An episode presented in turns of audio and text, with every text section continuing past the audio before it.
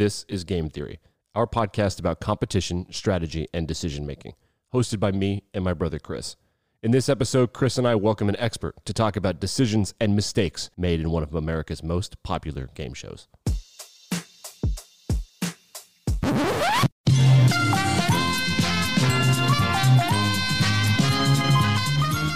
Podcast listener, come on down. God, that was lame. And we can't use this music the whole time because we don't want to get sued, but we can enjoy it here for a second.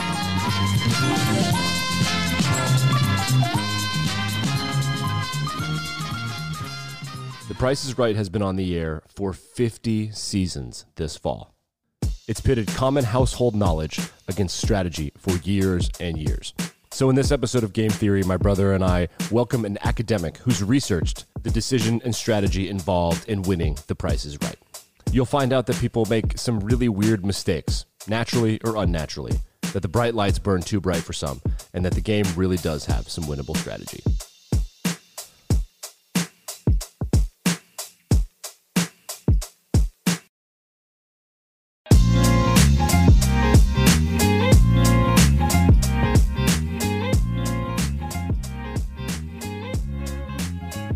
I got a guy for that. We're going to talk about The Price is Right, and I'm going to bring on now Justin Bergner to talk about The Price is Right. Justin, you've got a book coming out, and you've been studying The Price is Right extensively in recent years. Yes, um, I've actually been uh, working on this project, now turned book manuscript, uh, for almost three years. So thank you so much, Nick and Chris, for having me on the Game Theory podcast this evening to discuss The Price is Right. And my manuscript. It's titled Solving the Price is Right. And it's particularly timely because the show just started its 50th anniversary season. Wow. They had their, Dang. Yeah, I can't believe it. They've done over 9,000 episodes. I do have a quick um, question. In your studies, did you happen to study any of the Price is Right episodes in March of 2010? Is that included in the data set? No. Ah, so, that's when my ex girlfriend was on at that point in time, so I just wanted to make sure that she was studied as well as possible. Oh wow. Okay, that's that's interesting. There are websites. There's a tpirstats.com okay. where you can actually go and see the stats for Prices Right episodes going back like 20 years. So if you want to find that particular episode and what happened to her, you can. Oh, um, I, I approached Sorry? I said I watched. Okay. Yeah, the way that I approached it was I decided to focus on seasons 47 and 48 in their entirety. That was 356 episodes uh, airing from uh, September 2018 to June 2020, uh, pre-COVID, so we still had fans um, in the audience under the sort of normal setup. And um, it provided me with you know 356 shows uh, and 2,136 contested episodes instances of contestants row bidding and 2,136 pricing games. So I thought it was an ample sort of recent uh, data set. Uh, so that's what I was doing. I would take some days off and binge watch episodes. I went down to my high school reunion in DC and mm. watched like dozen episodes on the Amtrak down from Connecticut to watch on the way back. My kids watched a lot of my episodes with me too, so it was a good oh. sort of mathematical experience for them too. Yeah, they must be troopers. I bet they have the song stuck in their head mm. after watching all those episodes. Yeah, they definitely do. So, um, so you you chose to look at seasons forty seven and forty eight. Is there any reason for anyone to think that that might be a unique set of data, or is that like a representative cross cut for the entire duration of The Price is Right? Are there like new games or new rules or anything like that during those seasons? Um, so I guess a new game comes out every few years. They might have a couple games out this year because it's the 50th season. Um, one or two of those are just for the 50th season, I think, and then maybe one or two are sort of will have staying power. But I wanted data that was sort of relatively recent because um, when you actually get into the pricing games, and we're probably not going to talk as much about those this evening, there's a whole element of heuristics in the pricing games. Mm-hmm. Like in certain car games, the price of the car always ends in zero. In certain card games, the price of the car never ends in zero.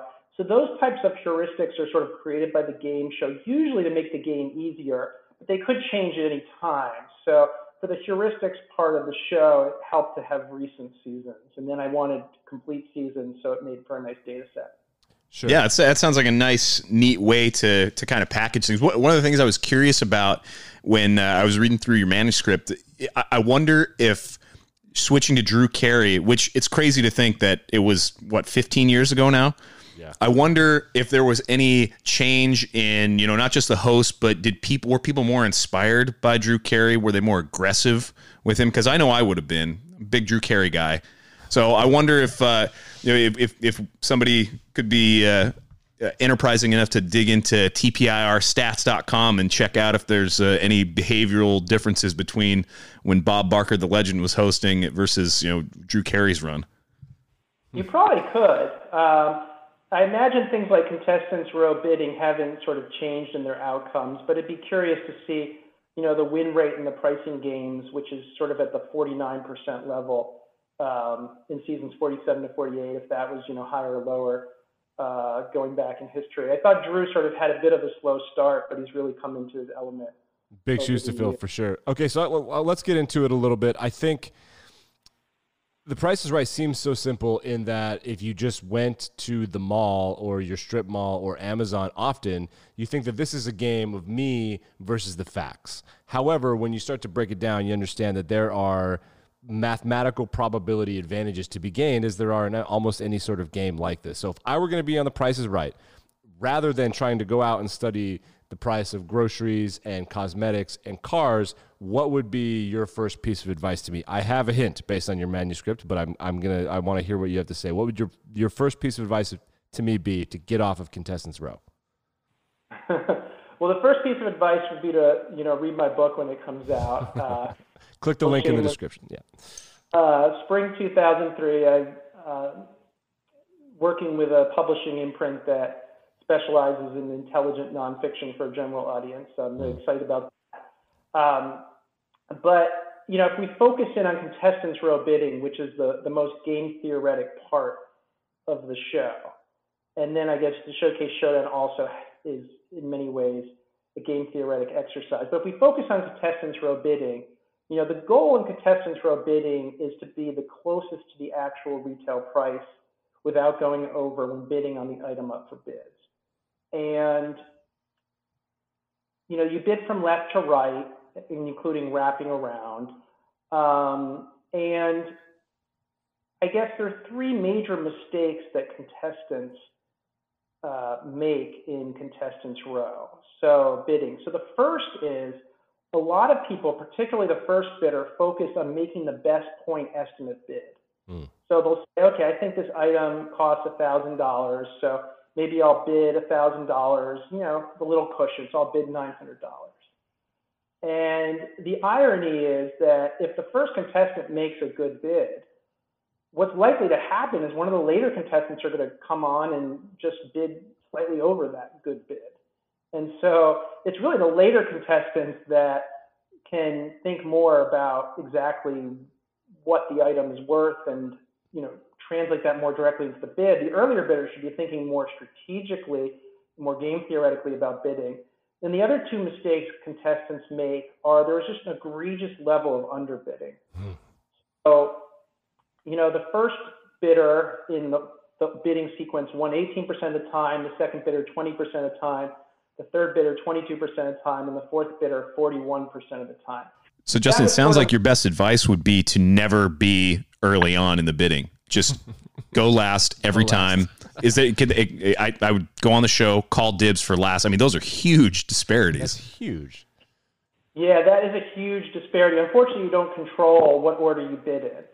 So the first round of bidding, it goes from the left to the right, and then whoever wins goes up on stage, and whoever's called down in that person's place has to bid first, and then it goes from left to right, wrapping around. So, yeah, if you could do that, um, all the more power to you, but uh, that's not in the cards. So, um, but was what's even more shocking, and what you do have control over, is the degree of underbidding And the underbidding was so egregious in contestants row that the highest bid, you know, in contestants row won about 50% of the time. And Wow. the last bidder, who's obviously in pole position, bidding last, won 64% of the time with the highest bid. So there are multiple explanations for the underbidding, and there have been some academic articles that have studied it, but it was just something that each contestant, if they were aware of that bias, could take advantage of. Even the first contest, the first bidder who you know has the hardest task ahead ahead of him or her.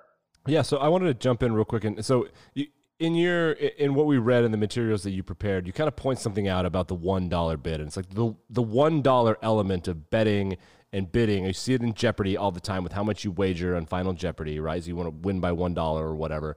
And in here in in the Price is Right, I see that as well. How many times you see someone have a good bid and followed after that either the second to last or the last person bids one dollar because they think everybody went over, or they bid one dollar more than the highest bid on the table at the time. But I think that in, in your your work you pointed out that the one dollar bid is kind of a cop out. People are assuming that everybody overbid, and that's almost never the case as you as you're describing.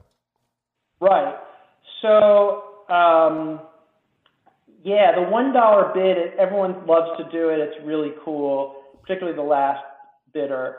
Um, but the one dollar bid only won 26% of the time for the last bidder, Wow. and last bidder, you know, won on average 41% of the time. And the underbidding was so egregious that that last bidder had bid one dollar above the highest bid every time he or she had bid one dollar, they would have won 44% of the time Double. instead of 20% of the time with the one dollar bid. That's how egregious the underbidding was, and that's how much people got overly excited about the one dollar bid. I, I wonder if that's because people are so so if if for the one person out there listening who has never seen The Price is Right, Right. uh, first of all, do yourself a favor, stop listening to us and go find a recording of it. Sure. Uh, but second of all, th- those people uh, you know who might not be aware, one of the mechanics of the game in contestants row is that if you overbid, that means you're you're out. Even if you're the closest person to the actual retail price, but you bid one dollar more than it actually costs, you're you you lose. And so that kind of puts an artificial ceiling on where people can bid because if your if your numbers are to be believed, then you know it's in everybody's best interest to just go up there and bet crazy high numbers like a million dollars or whatever. Uh, but the the mechanics of the game prevent people from doing that. And I think you pointed out in your materials, uh, people might be a little bit disproportionately afraid of that consequence, even though it's not really likely that they're going to overbid. Well, yeah. So I mean, the contestants overbid uh, across, you know, bidders one through four about 24% of the time. You can actually do some game theory work on sort of a very simplified contestants row bidding exercise or setup, and it, they should be going over 40% of the time. I mean, they're so scared of going over, and I think that the, the rules of the contest are presented in such a way as to scare them. They're, they should be thinking about not, I can't win if I go over, rather, my chances of winning are not that high if I don't actually risk going over. Because, you know, the way the game theory math works is the earlier bidders should be bidding very high, even without the bias towards underbidding. But the earlier bidders should be sort of bidding high, and then the later bidders should be coming down. And then when you add the underbidding bias in real life, it's just very um, important to try and go high if you're an early bidder. It's sort of the best place on the number line where you can sort of stand a decent chance of winning. Yeah, I, I, I see here in uh, in the manuscript here you mentioned that in in in the early stages of COVID in spring of 2020, uh, people started taking risks that were kind of disproportionate to the likelihood of, you know, so for example, so you mentioned people walking on like the shoulders of busy streets because they're more afraid of the passing chance of catching COVID than they are getting hit by a car. I'd like to take this opportunity to plead with the people of. I, I, I live in. You said you came down down to DC. I live in DC right now, and I just want to beg the people of DC stop running in the bike lanes. You're not safer there. You're not protecting other passersby, and I'm going to hit you on accident one of these days, and I won't mean it, and I'm sorry in advance, but please, yeah. that's not the risk that you have to worry about here. And yeah. same is the case here on The Price is Right. The risk you have to worry about isn't overbidding. The risk is underbidding and cutting your odds of making off contestants row. Exactly. Yeah. But there are all sorts of reasons for why contestants underbid. Um, you know, the fear of going over is certainly like, you know, up there. But there are other reasons. You know, if you're un, if the item up for bids is unfamiliar, you have a tendency yes. to come in low. You might be used to a sales price. Yes. Um, there might be multiple items like a collection of luxury goods, and you might not really do the math. You found um, that you you pointed that out, and that was honestly the most interesting thing that you you found and, and wrote about that I didn't know existed. That if people are unfamiliar with the product, they are more likely, they're not less likely to know the value. They are more likely to undervalue the product. That blew my mind that people would think like, well, I don't really care about an Xbox, so I guess it's worth $200. Well, no, it's about $700. Like they think that it's it's less valuable to me because I am not invested in this as a thing that exists. So therefore it must not be that valuable. That, yeah, did, did you did you find there were any like any types of prizes that were more or less likely to have that kind of bias in place? Like, are people more familiar with cars than they are with grandfather clocks or whatever it is they're giving away? Well, um, yeah, so the unfamiliar items tended to be items that were a little off the beaten path, like a, a jukebox. Mm. Which that'd be like, a rad prize. Frankly, I'd rather have that than the money. Maybe look good right back there. Electric bike, or you know, that yeah. is relatively new. Or if there are high-end features to a, a television, people weren't used to those high-end features. Mm.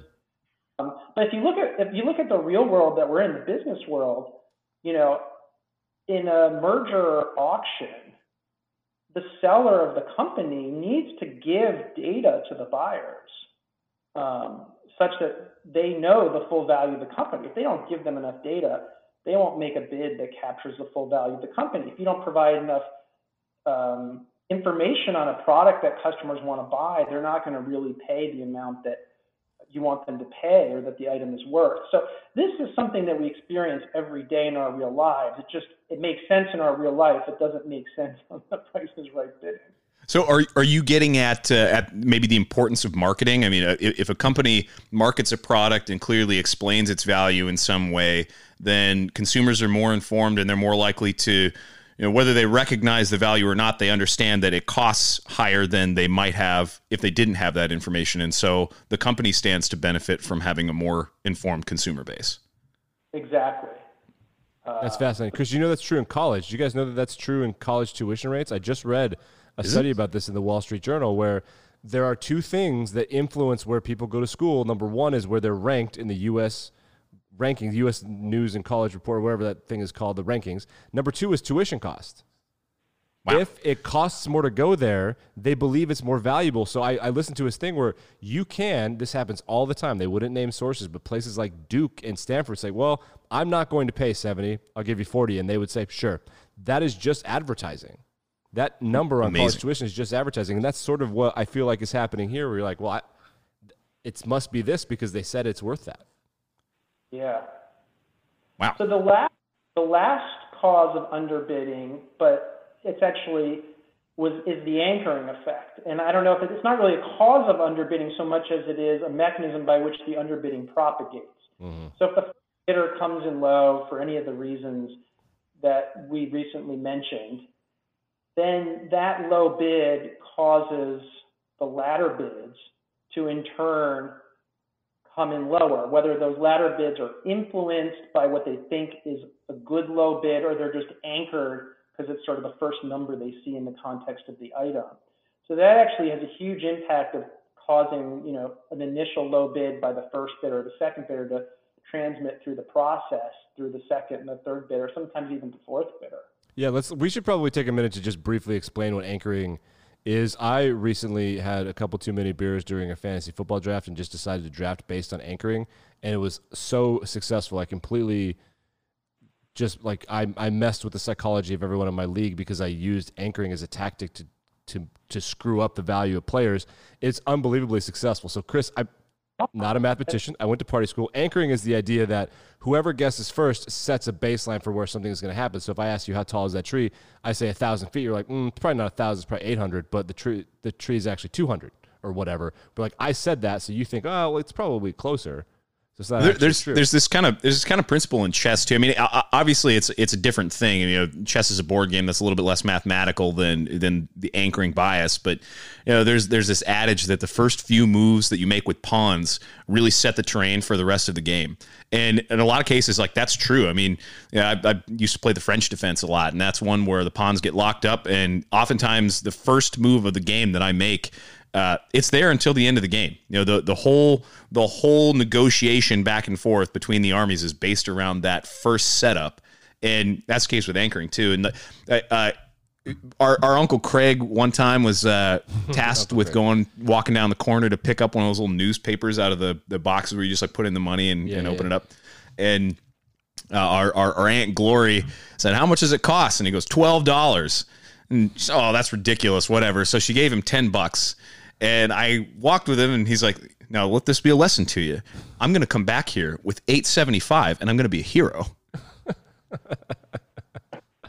Yeah, that's, that's that's but and then Price is Right. It makes total sense because the first person has no expertise in the chess set that's up for bid or whatever. But they're like, I don't know, fifty five dollars, and everyone's like, Well, there's a 65. data point. I must acknowledge this data point.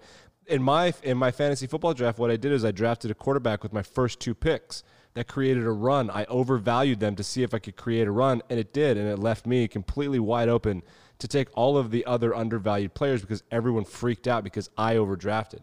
I created a run out of total bullshit just to see if I could, and it worked incredibly maybe, well. Maybe you'll finally win your league. I Justin, did, did you uh, did you ever see any contestants uh, trying to use like were, were they obviously trying to establish an anchor that they knew would be to some advantage to them in some way or, or, or is it just something that everyone was just kind of susceptible to? Yeah it was more that people were susceptible to it. Um, so it was very hard to measure. I mean just anchoring is tough to statistically measure. Mm. um, i did some sort of more statistical analysis but the one sort of easy way to see anchoring and explain it is that it was very common for zero contestants to overbid hmm. um, in a particular um, bidding round, much more so than would have been predicted by independent bids. Oh, that's interesting. And on the other side of the ledger, it was much more common for three of the four contestants to overbid than really? would be expected by independent bids.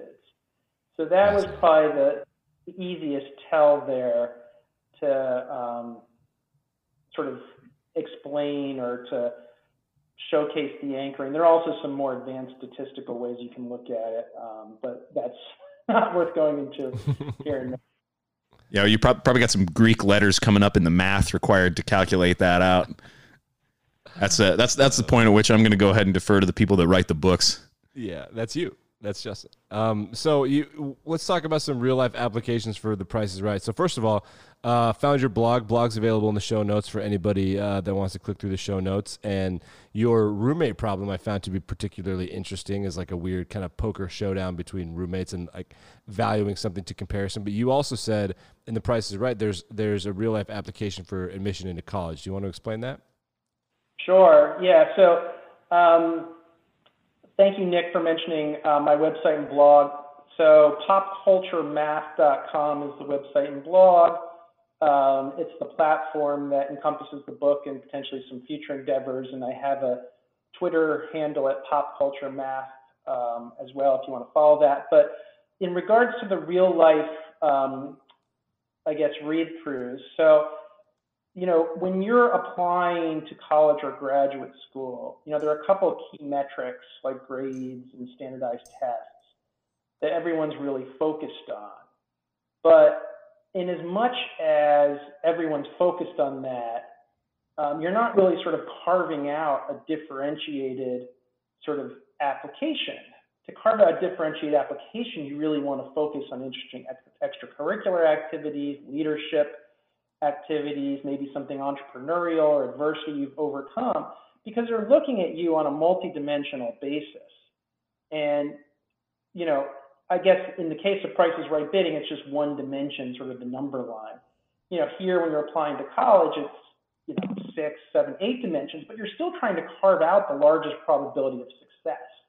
And if you just focus on grades and GPA, well, guess what? Everybody else is focusing on grades and GPA. You know, it's like trying to, you know, bid based on the best point estimate on the price is right, only to be sort of clipped by a later bidder who has, you know, better grades in GPA and comes along after you. So that's sort of one example. I realize, um, you know, it's a little bit different. It's obviously not a sequential game, it's a simultaneous game. And then the other example is the NCAA tourney pool, which uh, more in the fun category. Um, you know, if everybody is inclined to pick the most likely team to win the tournament, mm-hmm. um, you know, your best way of creating an entry that maximizes your probability of success is to actually pick a team that still has decent odds of winning but that is not being picked by the large herd of entrants. Because that way you create the, you know, a realistic set of scenarios that could actually come to fruition where you'll win. Because it's not your overall point tally, it's your overall point tally relative to all the other thousands of entrants. So yeah. it's just a similar, I, I, I call the concept sort of broadening your bid. And it's just about how do you create a large probability of success, you know, when people yeah. tend to sort of proud. Yeah, that's really interesting that you say that. So I, I play a lot of daily fantasy football and basketball. I don't know if you're familiar, and I, Chris, I don't know if you do that, but the idea is that no. you draft a team, they're all the same or whatever, and you're in a pool of between two to like seven or eight hundred thousand entries. You have a limit to like hundred entries per person or whatever. But in order to increase your odds, right? Say if you finish in the top twenty five percent, you'll get your money back or, or a little bit less or a little bit more or whatever. But the winners get tens of thousands, hundreds of thousands of dollars. In order to try to win, the only reasonable cooperative thing to do is to bet on something that's not likely to happen, but that is likely to make you the unique person. I'll give you an example. The best fantasy football player in the world right now is Christian McCaffrey. Two weeks ago on Thursday Night Football, Christian McCaffrey sustained a, a hamstring injury that was serious. The person that won the fantasy football mega million maker was the person that didn't have Christian on his team. Which, if you were trying to win fantasy, you'd be like, well, you have to have McCaffrey. Like, well, this guy was like, but if I don't, and he gets hurt in football, I'm going to win. And that's what happens. Like, that's exactly the point where, like, you have to have the most likely thing that's, like, sort of likely to happen, I think, is sort of what you're trying to say, right?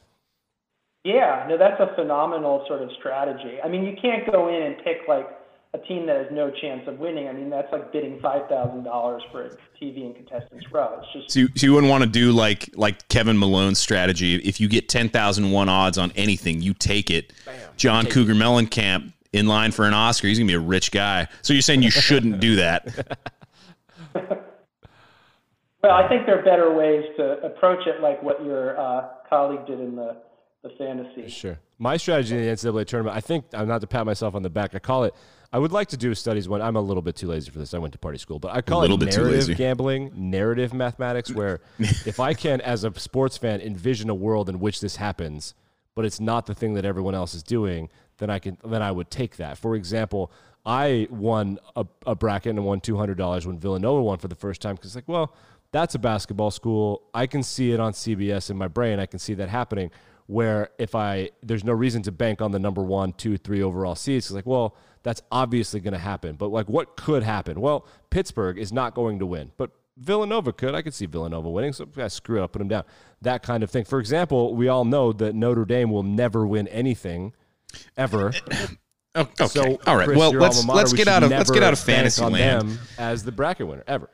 Un- unbelievable. So it, it, it sounds like the way that what Nick what, what Nick is describing here is exactly what Justin was talking about earlier when you see deviations from what would be expected under the ideal conditions. Like that's the that's the point of the uh, uh, of betting on the unique thing. That's the that's the psychological biases that drive this narrative betting as opposed to playing the true optimal game theoretic approach. Yeah. That's all very interesting. I mean i'm sure there are dozens of examples that you know others could come up with uh, that would leverage the similar concept. I mean, you know, just taking it back to the prices right. I mean, you want to create the greatest probability of success, which yep. means carving out as large of a portion of the meaningful sort of range on the number line that you can. So I, I wanted to we'll wrap up on this because I think it ties in nicely with sports, and I, I genuinely believe that between poker, chess, and sports, you can make a metaphor for anything in the world. So I'm going to tie it back to the that's, prices. That's right. because those are the things that we know. Right. Correct. Yes, and I'm not interested in expanding my horizons. Thank you very much. So in the in the Price is Right, at, a concept that you touched on that I think is absolutely fascinating with psychology is that people stopped underbidding at an epidemic level once they started to realize that the show was almost over. Like their chance to get off the stage was off. So you kind of pointed out that once they realize I got to get out of contestants row if I really want to play this game, I'm going to start being more aggressive, which suggests that like you know as you pointed out that they need to be more aggressive with higher bids at the beginning, but also that once the clock starts ticking, once the realization sets in or the adrenaline sets like settles down, then they start thinking more strategically and less like freaking out and not trying to be aggressive. Yeah. No, so the last round of, of bidding in contestants row, the sixth, I guess, round of bidding, there was, you know, much less underbidding. It was really only that last round. Still not. A, I mean, they still underbid more than they should, but it was it was much more modest. Wow. Well, Justin, I have two quick questions for you.